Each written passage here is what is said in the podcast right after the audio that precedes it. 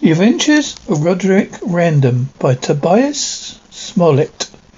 Chapter one.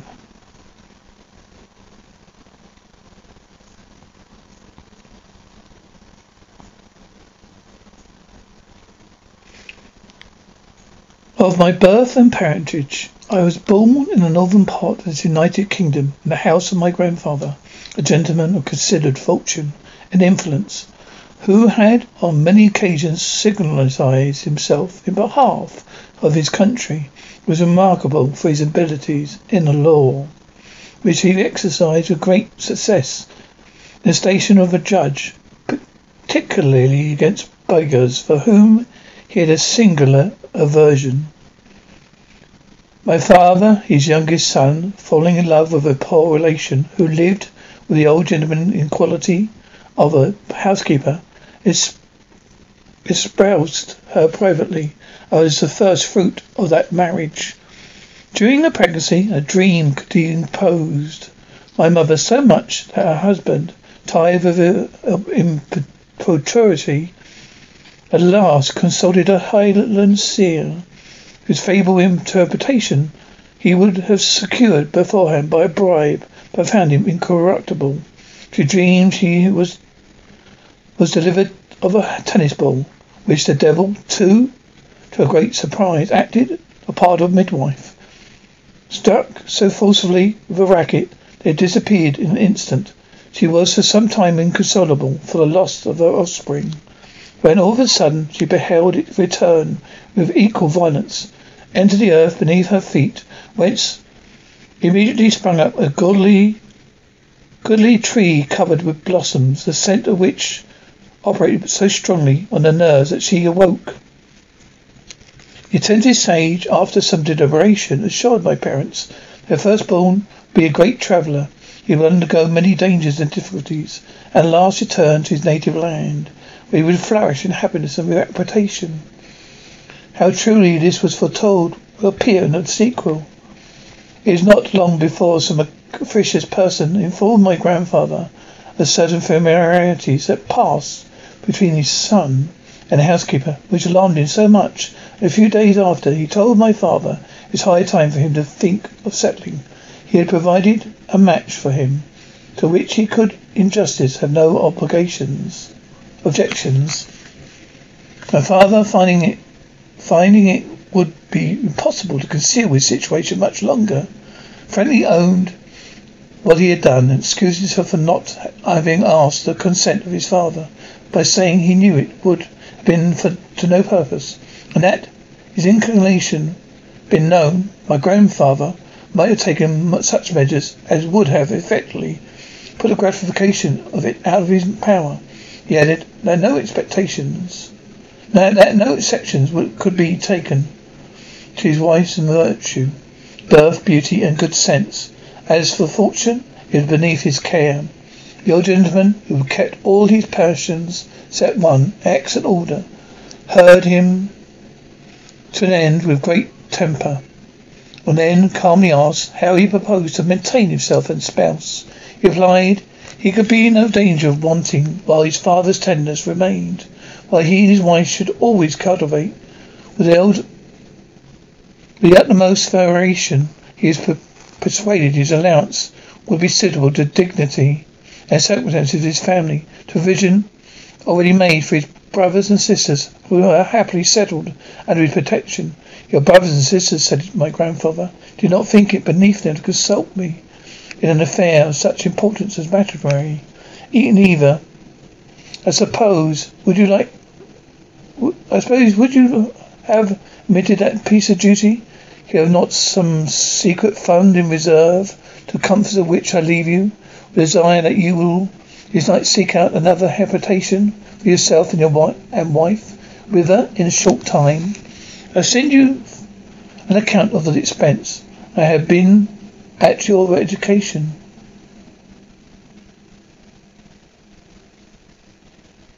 With a view of being reversed, sir, you have made the grand tour. You are a polite gentleman, a very pretty gentleman.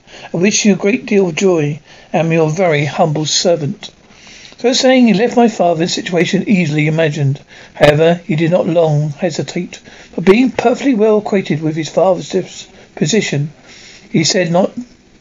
He did not doubt that he was glad of his pretense to get rid of him, of his resolves being in, as variable as the laws of Medes and Persians. He knew it would be to no purpose to tempt him by prayers and entreaties. So without any further application, he betook himself with his disconsolate bedfellow to a bed to a farmhouse, where an old servant of his mother dwelt. There they remained some time in a situation not ill adapted to the elegance of their de- desires and tenderness of their love, which nevertheless my father chose to endure rather than supplement a natural and inflexible parent.